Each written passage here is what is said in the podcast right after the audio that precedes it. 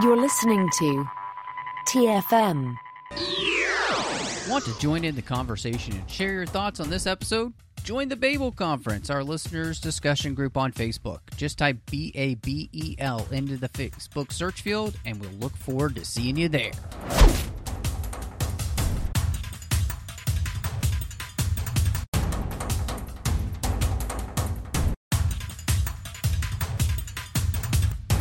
I'm here to talk to you about the creation of the MCU universe, and with me, as always, is John Mills.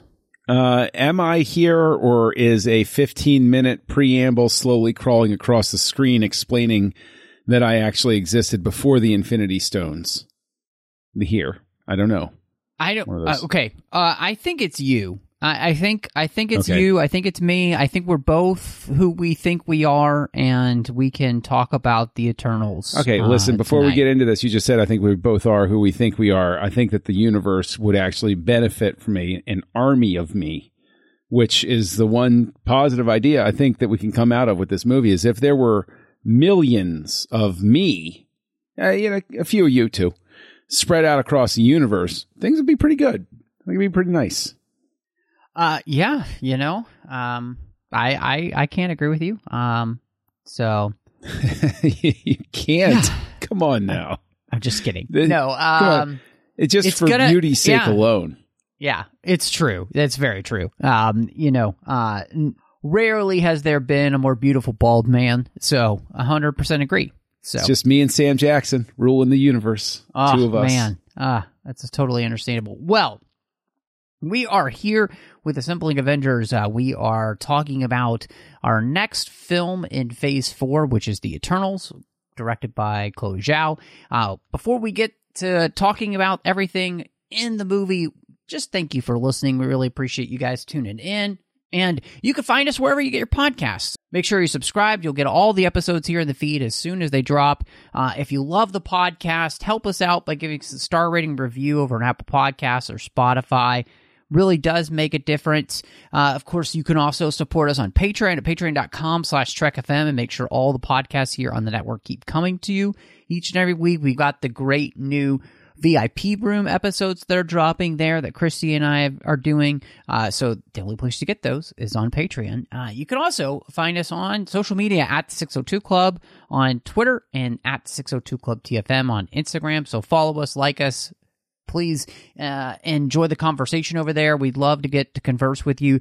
You can find us on Facebook at facebook.com slash trekfm when the entire network you can also uh, find the entire network over at trek.fm, where uh, you can see all of the podcasts that we're doing. And there is a listeners only discussion group on Facebook called the Babel Conference you can join. And you can talk to listeners from all over the world about our shows. John, I want to get this uh, out of the way right up front. Mm-hmm. So, this movie, in many ways, basically creates a creation myth uh, for the Marvel Cinematic Universe. Uh, and so, I wanted to ask you do you feel like that the MCU has what it takes to support this kind of theological depth. No. No. Flat out, no. I, I mean, I, and I hope that's not a controversial take at all. I don't think it should be. But no, I don't. I, the, the entire MCU prior to this was structured, and you and I can can disagree about finer points and everything. I'll keep it very argument free on this one, but it's structured as a very non religious approach to everything. And it specifically does that with the infinity gems. It's sort of like, it's almost like string theory. It's a, a wonderful story to tell, and it removes all concept of, uh, you know, of, of in intellect or intent from the creation of anything. And okay, fine. It's a movie universe and it keeps it, you know, just going straight down the, the, you know, straight down the aisle that way. Fine. nothing prior to this movie coming out supports any idea that oh by the way before the stones existed which we told you happened at the creation of the universe uh Arishem happened it's like really you're going to retcon everything now that seems silly and so I, I know i'm rambling at this point but you know just just to put the cap on it another problem i have with it is just like the Loki series, uh, making a joke out of the Infinity Stones. Oh, yeah, we have plenty of those. We use them as paperweights. Well, you just devalued the whole driving thing that you told me to care so much about over the last decade. That's it's not good storytelling, man. You don't you don't devalue the thing that was the big driving plot device of everything that came beforehand. Yeah. Yeah. I, I think I think that's a good point. Um I remember, you know, uh, seeing this movie for the first time and just being a little bit baffled that you would try to use this kind of depth in a universe that's already well established. And, you know, I understand that comic book universes, DC and Marvel, both have their own creation type mythologies that they've built into them um, but I think that I think one of the, the reasons that this doesn't work specifically based off the MCU itself is that the MCU always felt like the heightened version of our reality and our world. It's like our world, but just slightly heightened, right? And I think that with that being the case, then adding this type of material, which creates an amount of depth and and and thought to it just doesn't fit with the universe that they've created so far. The Marvel Cinematic Universe has never taken itself this seriously. Mm-hmm. And and I think that's the thing. Now, if you had put this in the DC universe, it might make more sense, right? Because that series has already shown itself to take itself very seriously. But so much of the MCU is is light and fun and and enjoyable and airy and and and nothing kind of has prepared us for okay, now we're going to take ourselves so seriously that we are actually going to talk about the actual creation of this universe as if it was its own true world where we have a creation myth.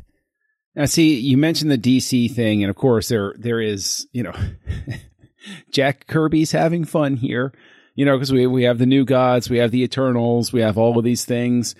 The Eternal springs very much from you know its original roots in the 1970s. We're we're still in the uh, chariots of the gods phase of everything you know, uh, uh, Eric von Daniken's book is very big at the time. In Search of, hosted by Leonard Nimoy.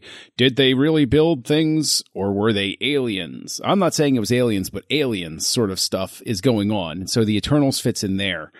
But I think you're absolutely right. This feels like basically what the DC universe, film universe, what that what Snyder was pinning everything on. This was the th- this feels like that foundation, and especially when you get to Zack Snyder's Justice League, that's essentially what you're seeing. Right is is something along the lines of the Eternals fighting. You have Darkseid, you have Hercules, you have like you have all of this pantheon, and it it takes all of these things and so and so it immediately roots Superman and Wonder Woman in in this sort of zone that the Eternals is trying to get into. And so, strangely enough, this feels derivative of their main competitor. And it it's odd because DC movies were setting themselves apart by leaning into this and Marvel had had success by leaning away from it. So that makes this movie all the more puzzling mm-hmm. because why are you suddenly changing direction now? You're mm-hmm. basically what it feels like is it feels like they're trying to have every angle. They're saying, well, we'll do that too. And in all honesty, I think it just muddies the brand. Well, and I think you know the way that and, and and the other reason I think that this doesn't work for the MCU is that the MCU has always set itself up as being heroes among men. Mm-hmm. DC from the beginning with what it did with uh, Man of Steel, it started about about gods among men. Mm-hmm. Therefore, having a story where you have more godlike beings facing off about other godlike beings, uh, and being basically, of course, and of course, like you said, with you know Zack Snyder's Justice League, it's the the the, the Justice League is are basically descendants in some ways, uh, metaphorically, of the the gods of Olympus and that kind of thing. So, but the MCU has never done that, right? In fact, if anything, the MCU has been about men against God or gods or uh, bad Yes. gods, right? In in much the same way that you know uh, the original uh, run of Star Trek, Kirk was going around always you know killing crummy gods, gods that were mm-hmm. false. And in many and in a lot of ways, that's exactly what we've been seeing in the MCU. They're they're killing false gods, people who have uh, these godlike desires. Um, in fact, the MCU is rife with characters making bad decisions that put themselves basically in the place of gods, which ends up creating big problems. I mean, that's where we get Vision, and you know, uh, you've got Thanos pretending basically to to be a god and making a godlike decision, and you know uh, here with the Eternals, we're we're adding in the Celestials, which are these godlike beings who now are, you know, apparently creating universes, uh, but to do that, they have to destroy. They have to create and then destroy something so they can create again, and it's just like it. It, it what it, It- really it- creates is this ultra nihilistic universe to which there's really not a lot of hope. It's also creating something that one, let's be honest, let's address the elephant in the room. Kurt Russell in Guardians of the Galaxy Volume 2. Yep. Ego should have fallen into this camp. He doesn't. He can't fit here, especially with the mythos that they make. So it's an odd misstep for a series that supposedly is so concerned about keeping its continuity Mm-hmm. But uh you know on top of that is this this really i i think that they they try so hard to make it um they they overcomplicate everything. They make it so they they try so hard to make it complex that they lose sight of the fact that it's not the complexity of Thanos' plan that appealed to everybody it was the ease with which anybody could understand what he was trying to do. And the fact that first all you know is he's collecting the stones and he's behind the scenes. Then you understand what he wants the stones for. Then you see him use the stones. Then you see the heroes have to take action based on what he's done. That is very clear, effective, Right. straightforward storytelling. I could not tell you what the real mechanics or motivations of anybody in this movie were.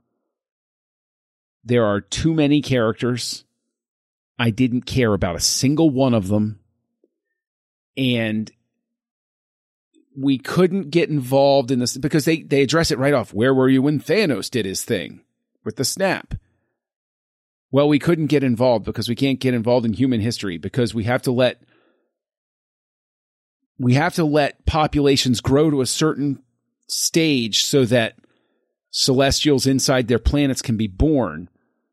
Well, by that logic, you should have cared very much about what Thanos was doing because of the fact that he was setting you back by what he chose to do. Wiping out half of the universe goes completely against what you're trying to mm-hmm. accomplish. Yeah. You just gave me the reason why you should have gotten involved. Right. Well, and by saying they can't get involved unless deviants are involved, and and yes, no, hundred percent. It's like by their own logic, they should have gotten involved because Ajax should have known would know that this planet has to survive. Otherwise, you're killing a celestial. And so it, it's just it's so overcomplicated and makes so little sense that it's so frustrating. And And, well, uh, and, and, just- let, and let let me ask you this. Okay, I'll ask you one question that that is fraught with peril for me to ask. Am I a reasonably intelligent person? You've known me for a while. Am I a reasonably intelligent person? I think Honest that's a good way to put it. Reasonably, intelligent. Yeah. I can tie my own shoes. I manage to drive a car without killing myself. Yeah. Hey, You put a there you shirt go. on in the right way. So, Most of the time. Sometimes I mess that up, but you know, like I said, reasonably intelligent. yeah, one pant leg at a time. But both legs in one pant leg at a time. That's you know, sometimes. yeah, might that happen. that's also somewhat frustrating sometimes. So, why did it have to have a certain number of people for the celest? Like, did the celestial have to eat everybody when it was born? Like, I seriously had tuned out by that point where they were like, it needs to have this many people. Why? Like, you legitimately solve the whole problem by simply saying, oh, well, we can't get involved unless deviants are involved. And it's being born simply because the earth is old enough now. It's been gestating long enough. Okay, you just solved a huge story problem right there by by simply thinking it through. I'm not I'm not Albert Einstein here. Okay? How how like did, I miss some reason why there had to be so many people? Did I miss this? Yeah, I I I've watched this twice now, and it almost feels like there's a certain amount of energy that is created by having a certain amount of people at a certain technological level, I guess, which uh, doesn't quite make sense. That I guess the celestial feeds off of, and then finally is able to have enough energy to break through, you know, uh, the uh, womb of the earth. Uh, it's it's it's it's all it does you're absolutely right. It just doesn't make sense. And uh, so I've got another question for you here because what I don't quite understand either, we're in phase four, right? And Mm-hmm. we're doing this show after this has come out. We're already in phase five now. We know they're going towards the multiverse, right? With with uh, Kang and the Secret Wars and all that kind of stuff. What does this have anything to do with anything that they're doing? Like I what I don't understand is why does this movie exist and how does it fit into what they're trying to do in the first place? Like that's the thing that I I still I've I've rewatched this movie now and and you know we're in phase 5 and I still can't understand exactly why we're telling this story in the first place at all. There seems to be no why other than well let's throw some spaghetti at the wall and see if it sticks. Yeah, I, I got nothing. I can't help you. Maybe so Harry Styles can be in the part two or something. I don't know. Um, but Yeah. With the Yeah. world's worst animated looking sidekick? Oh my gosh. Oh geez, that Pip animation was just wow. Wow. We're talking about the stinger, obviously. I mean, why would you why would anybody be listening this deep in to this show without having seen the movie? So you, you know what we're talking about. Well, but Pip and we already know that Marvel uh, VFX has been having problems for years now. I mean, there was just another article that came out in Vulture today about uh, the the problems that they had with Ant Man and Quantumania, and you know having to take Mhm. people off of that so they could work on Black Panther: Wakanda Forever, which still also looked like junk. And so it's just like their VFX has has been struggling for a long time. But yeah, that whew, it was mixed results at best. yeah. But th- there are two things I want to be sure we talk about before we we round third or anything like that. Three things, okay? And I, I'm not trying to like dominate the floor here, but one, uh, I watched the you know quote unquote IMAX enhanced version of this on Disney Plus. It's my first time seeing it. I was angry at how inconsistently and inartfully the switching aspect ratio was used when I watch a Christopher Nolan film where he uses IMAX, he has the decency to say, This is a, an IMAX sequence. Enjoy. Now we're back to normal aspect ratio. Now we're back to IMAX. We don't have three aspect ratios, Yep. nor do we change the aspect ratio between three different shots inside of five seconds. Mm-hmm. The hell Yeah. is that, man?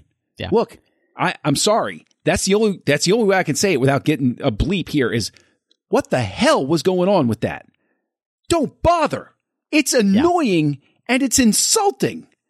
Sorry. Well, that's just, no, that's my I, take. You're, on it. I, I, I completely understand because you know, I, seeing it in the movie theater, it was not quite as jarring as that because you're on a much bigger screen and and but when you're on a television screen, it does become very apparent when you go from your normal letterbox look to a you know a, a not quite IMAX format, then to the IMAX format, which fills the entire screen, and then it, it's it is very strange, and there seems, like you said, to be no consistency in that whatsoever, and I could not figure out why there were three different formats in this film. Uh, and it's it's it's definitely not done well at all. So no, I 100% agree with you in that. Now, I do have to ask you you mentioned the fact that this is a movie that has 45,000 characters in it. And so I I think I'll put it this way. For me there are are two characters that I enjoy watching their story in and I think that they do a pretty decent job of bringing them to life. Um, and they're honestly characters who just don't get enough time, unfortunately, on screen. So Don Lee as Gilgamesh, and then Angelina Jolie as Thena. I thought their story was actually really beautiful. It's a really well done story. The idea that you have this unrequited love of this person who spends his entire existence taking care of somebody that he desperately loves but will never take advantage of because she's she's she can't right? And it's it's a beautifully played not romance romance. And it's heartbreaking right? Because these people have lived for thousands upon thousands of years. And it's it's the only thing in the movie that I truly actually found any connection to even the second time watching this film. I find what's frustrating is that we focus on all of these other characters and we're moving from them so quickly and none of them are really given anything interesting to do. It all feels very I would say rote, it feels very blasé it it, it feels cliche, um, and it just doesn't. Uh, other than those two, I feel like it doesn't work. So my question for you is: Were there any characters that, when they were on screen, that you enjoyed any of them, or had any relationships that you gravitated towards at all in this film? No. Gilgamesh and Thena. That was an interesting thread they should have pulled on but no, I, I, I, I was, I, I, what I found absolutely flat out interesting, and I know, you know, Chloe Zhao said that she actually liked what Zack Snyder had done with Superman. And I suppose it's better for her to copy Man of Steel for Icarus than for the Russo brothers to have copied Shrek for the Hulk. So that's a win, I guess. it's true. It's but true. at the same time, I found it again funny that especially Marvel fans were annoying. Not every Marvel fan. I'm a Marvel fan too, guys. At least I was before this movie. But Marvel fans as a whole sort of built online part of their identity dragging what Snyder did. And then you had this high profile film where a character is essentially patterned after his Superman. And it, I found it interesting because again, it's off brand. That the whole idea of, well, Zack Snyder's Superman doesn't work in Marvel movies because that's just not the type of character we do. Well, here you go. Here he is. Sort of even the way his eye beams work. I'm like, come on, come on, come on, stop copying here. Uh, but and even his end, flying into the sun, is unfulfilling. No, I, I didn't. You know, and and as for Arishem, okay, talking about characters, here's a reason why this movie makes me angry in another way. Everybody looks up. Everybody sees Arishem in the sky. Everybody freaks out. Oh my gosh. Wow, look at that. That's a big, imposing image. It's stunning. And the only thing I could think, because I was so done with the movie by this point, was thinking to myself, what a damn shame that this type of shot was not saved for when Galactus shows up in a Fantastic Four movie, because that's a Galactus shot. That is Galactus showing up to eat your freaking world and everybody looking up and going, oh no, what's about to happen? And instead, it's just for him to show up and be like, I'm mad you did things and I'm going to look at your brain. Bye. What? Why'd you even have that? And so that bothers me too. Sorry to get so animated, but you stole my Galactus from me, man. Well, and I think, you know, I, it makes sense because you are somebody who has more familiarity with the Marvel comics. And so them kind of doing it in this way takes away from something, you know, the Fantastic Four we know is one of the building blocks of the Marvel uh, universe in the first place. And uh, then to kind of steal something that would take away from what would make, you know, films in the MCU with uh, the characters from the Fantastic Four frustrating.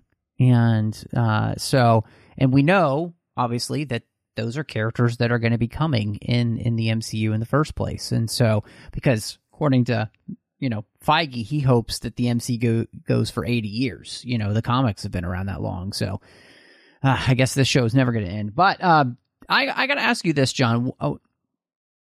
A lot was made about the fact that Chloe Zhao was directing this film.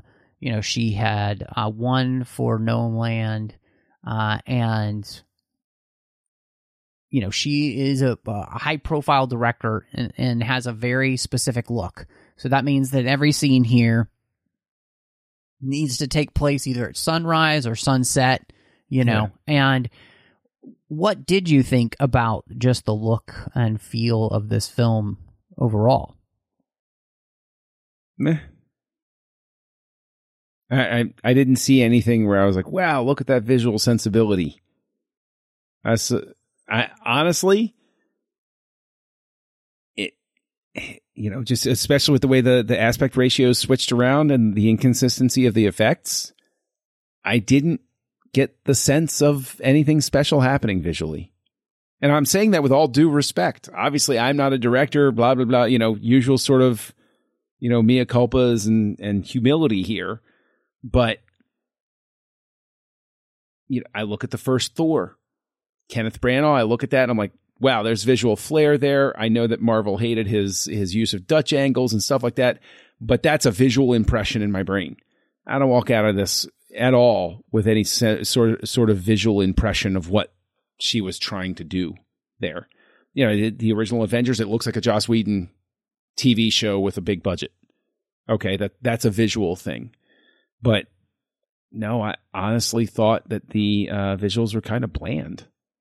I think that the movie has a distinct visual style that's hers, and part of that has to do with the fact of when she shoots. Uh, you know, sh- again, she loves to shoot at at sundown or sunrise, uh, and she loves that lighting. You know, kind of that golden hour lighting.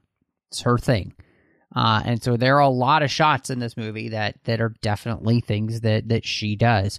I think that unfortunately, the movie here, she's not serviced well by the script that she's been given because the, she would be better served by a much smaller film that's much more character driven than this kind of overblown, you know, ridiculous, out of this world creation myth thing that she's been handed. And i just don't think it it it helps. It's not her fault, in all honesty. I, I don't think that this has anything to do with her because I can see bits and pieces where I think she, as a director, comes through.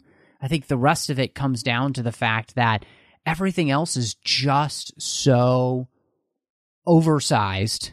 It's like, you know, you went to McDonald's and you supersized everything. That's exactly what this movie feels like. We're going to supersize it. And when we're going to pair it with a director who is somebody who would be more comfortable sitting down with a well cooked steak and a Merlot that they're swooling around in their glass watching for the legs. You know, like this is this is not where this director fits. And so I, I, I Mhm. yeah. Um I guess uh, the other thing I wanted to ask you was just about okay, the action and the effects here. You know, we've talked a lot about uh and we talked a little bit about the effects work at um, you know, the end of the film. Uh what did you end up thinking of that uh here in the movie? had typical sort of Marvel. Some of the shots looked good. Some of the shots looked rushed, like they didn't give the team enough time or money to you know to do what they were trying to do, and so it wasn't egregiously inconsistent. It wasn't something like some of the other entries that we've gotten where I could see the shortcomings a lot you know, the, there were moments in Spider-Man: Far From Home where the shortcomings really stood out. There were moments in Thor: Ragnarok where the shortcomings were there. Like, you know, I could go through and just be like, yeah, it fell short there. Or like, I look at, um, you know, Terrier's Incredible Hulk, and I'm like, eh, the ending of that, yeah, you know, they weren't quite ready for what they were trying to pull off there. It was a little ambitious, sort of thing. So there wasn't anything where I thought it was just hideously like it didn't jump out as bad until Pip at the end. Yeah. Yep. And and, and when Pip showed up, I was just Yeah. floored at with how bad that looked. Mm-hmm. It just looked terrible. Yeah. I agree. Um yeah. So, yeah, effects wise, it's like eh, middling. Yeah, I, I think it's interesting because this is a, is one of the more consistent films. I think in in the effects, especially within Phase Four so far. We haven't had that many films here, but I would say this is the best looking of all of them, uh, and that we've had to this point. Um, but I think you're absolutely right. It it's fine. I, I think the problem becomes more the fact that I don't really care about any of the action that's happening because I don't care about the movie because I'm not caring about the characters and I'm not caring about the story. So, however good the effects are, don't really matter, right? Mm-hmm. you know um and and we've talked about films throughout the MCU here where regardless of what the effects were like you're so invested in the characters and the story that's happening that part it's like oh yeah that part wasn't great but you know what I'll forgive it because I liked what was happening with with the characters and so um I, I think that's that's frustrating that you have a movie where it's like oh well this that looks pretty good, but I don't really care. And I think that's a really sad place to be. Speaking of caring,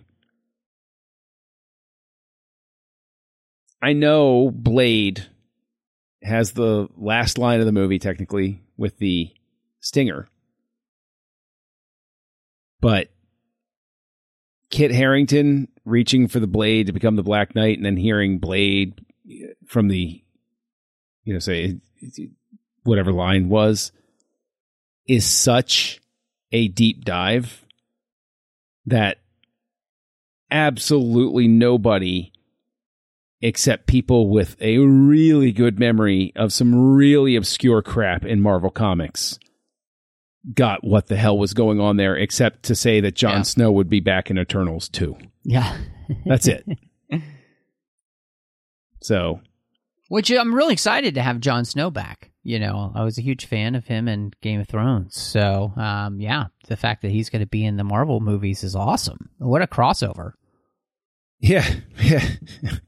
Oh, that's right. Maybe it was one of the, the walkers. Was it, it, oh Blade is a day walker. He's talking there to Jon. Snow. There we go. There's Yep. our tie-in. Yeah, I love it. there you go. hmm Um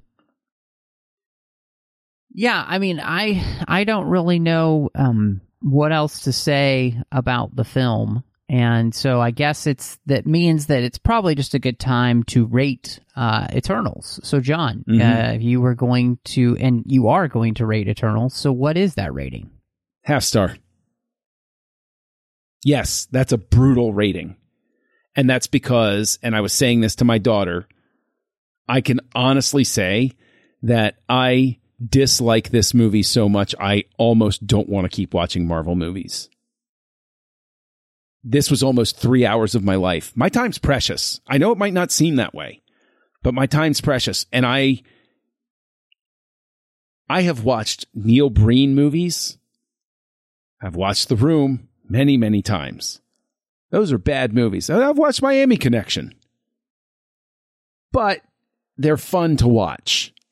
There's a sense of joy. There's a sense of innocence about somebody putting together a movie like Fateful Findings where you're not quite sure is it just that they've never watched a movie before? It like what's happening here? Why is this going on? And you you can have a chuckle and you could sit there and puzzle over it.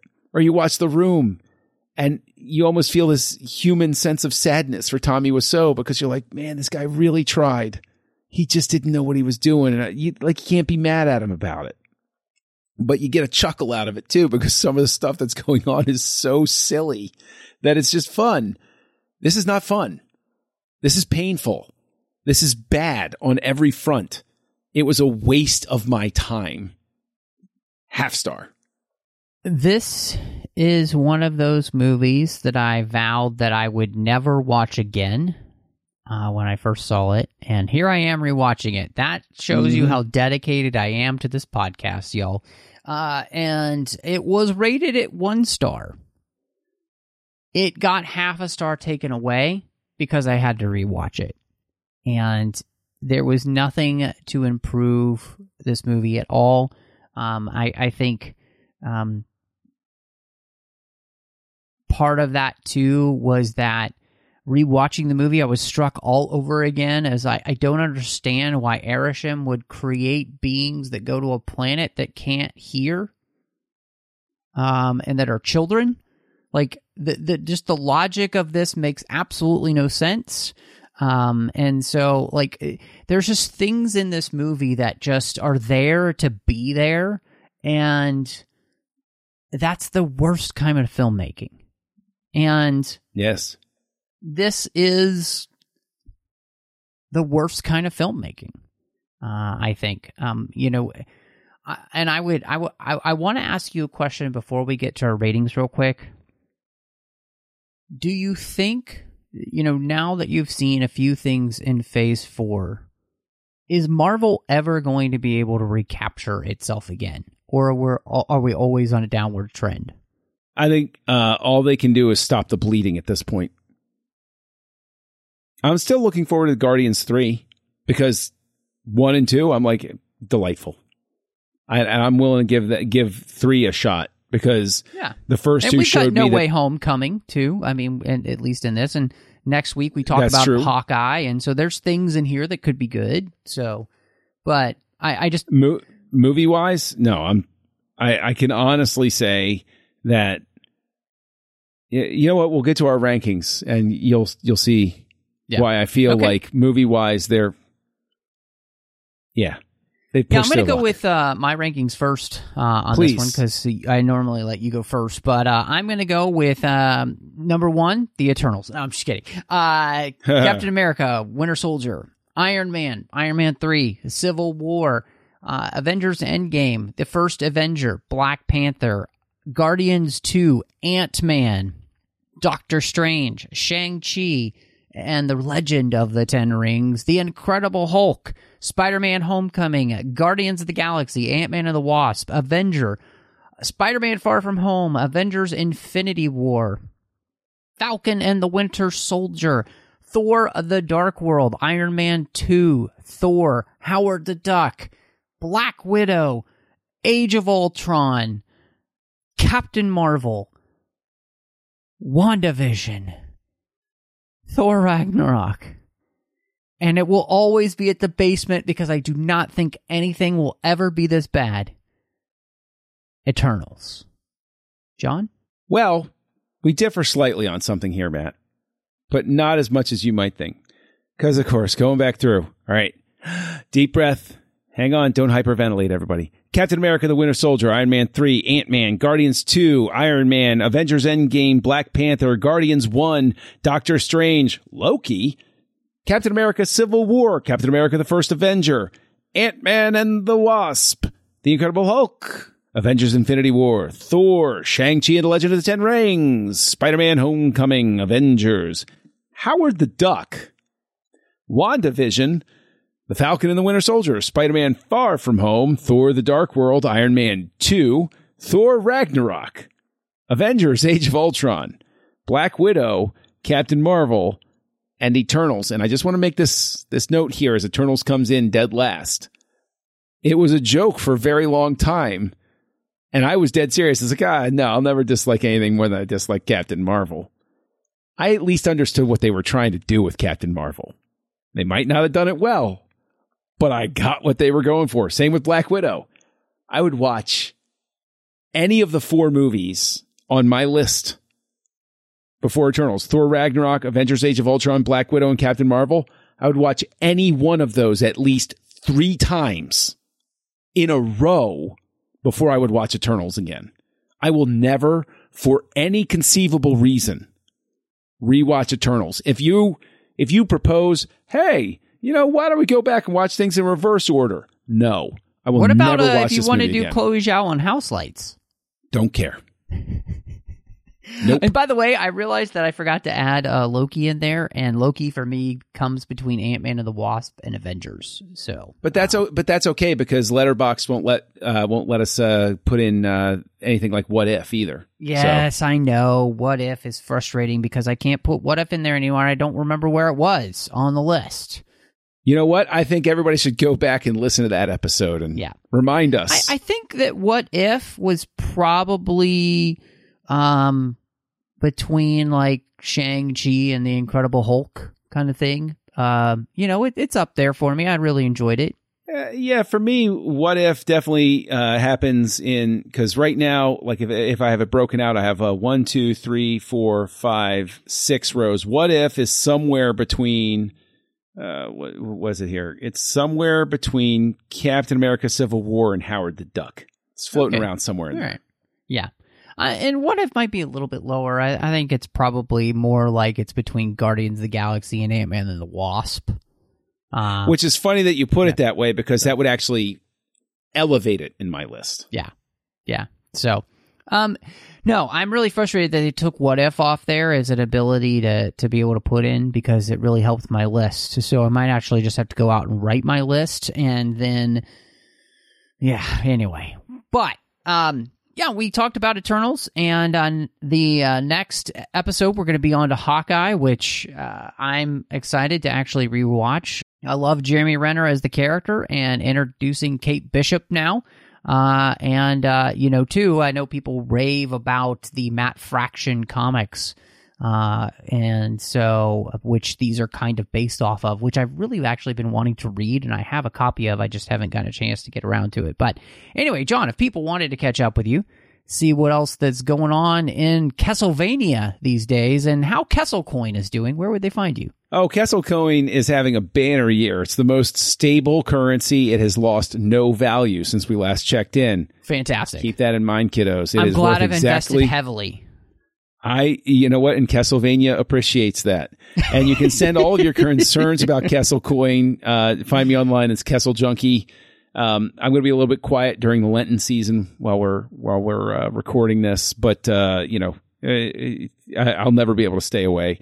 And you can find me over on the Nerd Party Network, co-hosting two shows. One is called House Lights. Matt mentioned it earlier, where we look at the work of directors uh, by different silly categories and we have a lot of fun with that. And I co-host a show called Aggressive Negotiations, a Star Wars podcast, and I co-host that with you, one Matthew Rushing. And it's a blast. Uh, everybody should be checking out Aggressive Negotiations. If you are a Star Wars fan and you like the Star Wars shows that we do here, Aggressive Negotiations is definitely the place for you. Of course, uh, you can find me all over social media under the name Matt Rushing 02. Twitter, Instagram, Letterboxd, Vero are all the places I'm most active, and I would love to catch up with you there. Uh, you can also uh, find me here on the network doing a lot of other shows. Most of them Star Trek related. Uh, of course, everything in the 602 Club main feed, but you've got Warp 5 about Star Trek Enterprise, The Orb about Star Trek Deep Space Nine, Literary Treks about the books and the comics of Star Trek. You've got Saddle Up about Strange New Worlds, and Star Trek Picard season three is happening now. That means the artificial tango is back as Chris and I are diving deep into that series.